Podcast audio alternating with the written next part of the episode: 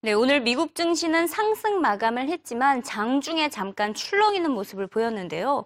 에이피통신이 해킹을 당하면서 백악관이 테러당했다는 오보가 전해졌기 때문입니다. 이 소식이 전해진 후에 미국 증시 백사십사 포인트 급락을 했다가 사실이 아닌 것으로 알려지면서 시장은 다시 안정권에 머물렀습니다. 이 사이버 테러가 금융시장에도 직접적인 타격을 주고 있음을 알 수 있습니다. Say that the president is fine. I was just with him. Well, it's it's a challenge because as we move more and more towards social me social media as our form of communications, we have to ensure um, different ways of securing that kind of communication, and that's very difficult. I mean, if you look at the just Twitter hacks over the past month, even over the past year, they range from Twitter being hacked and the passwords being stolen directly from Twitter, to um, people who use Twitter's Uh, computers compromised and their passwords taken from there to right. passwords actually cracked on the web. So there's lots of different places that this technology can be um, broken into. So looking at how to secure it is a very difficult thing. You have to, you have to realize too, we're not just worried about what they're going to say on Twitter or on one of these social media accounts. They can also not only plant a message, but also plant more malware and cause more damage down the pike. 네, 사이버 테러에 대한 보안 유지가 어렵다라는 의견을 들어봤는데요. 우리나라 시장 전문가는 어떻게 생각하고 있는지 대표적으로 한국경제연구원의 공공정책연구 송원근 실장님 모셔봤습니다. 안녕하세요. 네, 안녕하십니까. 네, 얼마 전에 뭐 우리나라에서도 신한금융과 농협 등 이렇게 해킹을 당한 바가 있었는데 네네. 이 같은 사이버 테러 심각성 어떻게 보시고 계십니까? 이게 뭐 상당히 심각하죠. 이천구 년에도 이제 전반적으로 디도스 공격이 있었고요. 그 다음에 얼마 전에 있었던 일은 그 디도스 공격으로 인해 가지고 여섯 개 금융기관 방송사의 시스템이 마비되는 현상이 있었는데요. 네. 이런 경우를 보면은 대부분이 이제 악성 코드가 침투를 해서 시스템을 마비시키는 경우였습니다. 근데 이게 더 큰 문제, 더 심각한 문제는 어떤 경우가 나타날 수가 있냐면은 악성 코드 프로그램을 이렇게 바꿔 넣어 가지고 그걸 통해서 정보를 유출한다든가 음. 아니면 데이터를 조작할 수가 있거든요. 그래서 이런 부분까지 확산이 된다면은 어, 이런 일이 있다면 그 문제가 굉장히 심각해질 수가 있을 것 같고요. 이번에 미국에서 일어난 일은 사실은 소셜미디어, 트위터 계정을 해킹한 거 아니겠습니까? 네. 근데 이런 경우는 이런 경우를 통해서 정보가 조작돼서 시장 가치가 지금 보면 한 이천억 달러 정도 갑자기 사라지는 일도 네. 나타났으니까 굉장히 심각하다고 볼 수가 있는데 음. 뭐 이런 일이 이제 우리나라에서도 안 일어날 수가 없다. 물론 우리나라는 아직 그 소셜 미디어를 이용을 해서 뭐 실적을 발표한다든가 이런 일은 없기 때문에 음. 어, 그런 염려는 미국보단 크지 않습니다만은 갈수록 좀 심각해지지 않나 이렇게 보고 있습니다. 네, 말씀하셨다시피 뭐 정보를 유출한다거나 데이터를 조작하면 정말 네. 엄청난 자금이 순식간에 날아갈 수 있는 상황이잖아요. 네, 그렇습니다. 이런 면에서 뭐 앞서 월가 전문가도 딱히 이렇게 보안 방법은 없다 이렇게 언급을 하긴 했지만 네네. 기업과 금융권에서 어떤 대비 전략을 펼칠 필요가 있을까요? 그 지금은 그 정보 보호라든가 아니면 데이터 보호가 어, 지금 기업이나 금융권에서는 대부분 이제 비용으로 인식을 하는데 이게 비용이 아니다 투자다 하는 것을 그 인식의 전환이 필요하다고 보여집니다. 음. 지금 우리나라 보면은 이제 금융권도 그렇고 어디도 그렇고 사이버 보안 전문가라든가 그런 인프라라든가 이런 것이 상당히 부족합니다. 그래서 금융기관 같은 경우도 전산망이나 아이티 관련 유지 비용이 좀 낮다고 볼 수가 있습니다. 그래서 이, 이 부분에 대한 투자를 늘리고 뭐 전산망 투자, 뭐 전산망을 빌려 쓴다거나 이런 경우도 많이 있거든요. 수수료를 내고 음. 이러다 보면은 더 보안이 더 허술해지기 때문에 전산망 투자에 대한 그 인색하게 투자하는 것에서 벗어나서 이것을 투자로 인식을 해서 음. 아, 조금 더 인프라나 인력을 보강해 나가는 것이 필요하지 않겠나 이렇게 보고 있습니다. 네, 아무래도 기업 자체적으로 이렇게 투자에 적극적으로 나서는 인식의 변환이 필요한 것 같습니다. 네. 오늘 미국 시장에서는 이 같은 테러뿐만 아니라 이 증시에 부담을 준 또 다른 요인이 있었는데요. 바로 어제 발표된 중국의 제조업 피엠아이 지수였습니다. 이번 달 피엠아이가 예상치를 하회하면서 제조업 경기가 둔화되고 있다는 우려감이 뒤늦게 반영이 된 것입니다. 하지만 오십 점 오를 기록했죠. 여전히 경기 확장을 의미하는 오십 선을 상회하고 있기 때문에 월가에서는 비교적 낙관적으로 보고 있습니다. 월가 전문가들 만나보시죠. took a breather, yes, mm-hmm. but it stayed above fifty. Um, so overall, uh, the Chinese economy still grew in April, but I agree, it's not good. Um, the key drag, however, came more from outside than inside China. We saw uh, new export orders fall below fifty, mm-hmm. but overall new orders still stayed above fifty.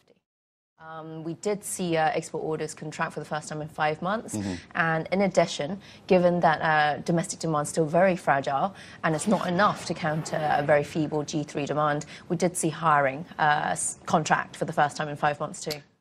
I think that uh, this data corroborates data we saw in Korea. If you look at their twenty-day mm. April export number, the Taiwan data that you yeah. just referred to, yeah. Goldman Sachs does a global leading indicator that had been decelerating for two months, although it's still positive. So, I mean, I would just say don't panic. If you look at the J P Morgan uh, global P M I, it's still above fifty. The global economy is still expanding, but we're in a little period of softness here, which uh, I don't think will last more than a quarter.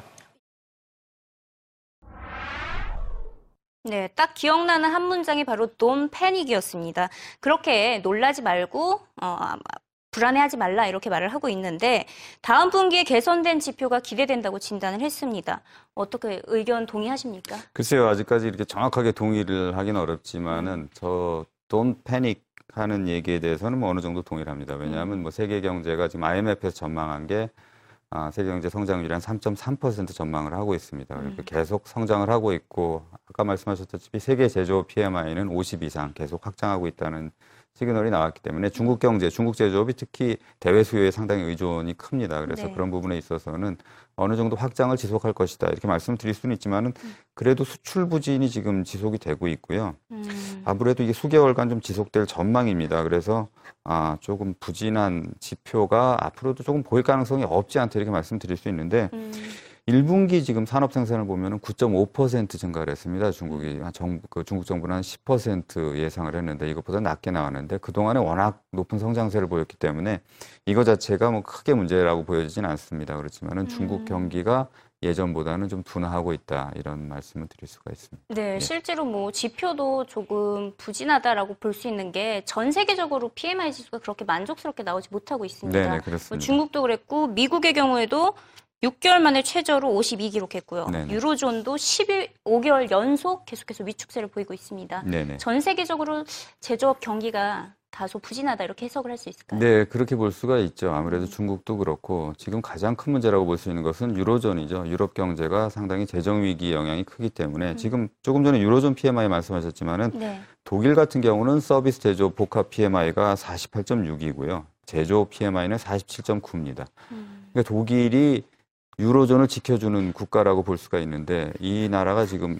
확장보다는 축소 경향으로 음. 나가고 있다는 것은 유럽 재정위기 영향이 독일에도 확산되고 있고요. 전반적으로 유로존 성장 전망이 지금 보면은 영 점 삼 퍼센트 올해 축소될 것으로 보고 있습니다. 그래서 유로존 경기 침체가 지속되고 있고 그런 반면에 이제 미국과 중국의 제조업 성장도 둔화되고 있다 이렇게 말씀드릴 수가 있는데 그럼에도 불구하고 좀 시장 반응은 조금 상이하죠. 지금 뭐 미국 시장도 그렇고 유럽 시장도 금융 시장은 좋습니다. 네. 그게 이제 미국 같은 경우는 아, 주택 시장 지표가 호조가 보이, 보이고 있고 음. 유럽 같은 경우는 좀 재미있는 게 금융 시장이 상당히 안정이 돼 있어요. 그러니까 지금 유럽 재정 위기의 핵심이라고 볼 수 있는 그리스 부도 위기도 지금 사라진 상황이고 어느 정도는 그다음에 문제가 됐던 이탈리아 같은 경우도 전국이 안정되고 있고 거기다 이제 유럽 경기가 경제가 안 좋으니까 유럽 중앙은행이 아, 다음 주에 이제 금리를 인하할 것이다, 유동성 확대할 것이다 이런 전망들이 있기 때문에 금융시장은 어느 정도 안정세를 보이고 있다고 말씀드릴 수가 있습니다. 네, 그렇다면 우리나라의 경우에는 어떨까요? 제조업 시장 성장을 찾아볼 수 있을까요? 예, 우리나라 제조업 시장이 지금 보면은 아이티 쪽이 상당히 좋습니다. 그러니까 지금 삼성전자 실적도 발표가 됐습니다만은 뭐 영업이익이 분기별로 보면은 뭐 최고의 영업이익률을 기록을 했다 이런 얘기도 나오고 엘지 디스플레이라든가 아니면 에스케이 하이닉스가 지금 어닝 서프라이즈 나왔고요. 네네. 그래서 아, 이런 부분이 좋고 그렇기 때문에 그것에 따라서 코스닥에 있는 기업들, 아이티 부품 기업들도 상당히 성장세를 시현할 것으로 보여집니다. 반면에 이제 자동차 같은 경우는 아, 매출이나 수출은 늘어났습니다. 그렇지만 수익성이 좀 좋아지질 않았거든요. 수익성이 나빠졌다. 이 얘기는 아무래도 아, 지금 엔저의 영향이 크지 않은가. 그래서 엔저의 영향, 그다음에 세계적으로 경기가 전반적으로 좋지 않기 때문에 경기에 민감한 소비재나 산업재 또 뭐 건설 이런 쪽은 아직까지는 경기 전망이 불투명하다 이렇게 말씀드릴 수가 있습니다. 네, 우선 우리나라의 경우에는 아이티 기업을 중심으로 한 제조업 시장의 성장을 기대해 볼 수가 있겠네요. 네, 그렇습니다. 네, 오늘 말씀 감사드리고요. 조만간 또 찾아뵙도록 네, 하겠습니다. 네, 감사합니다. 고맙습니다.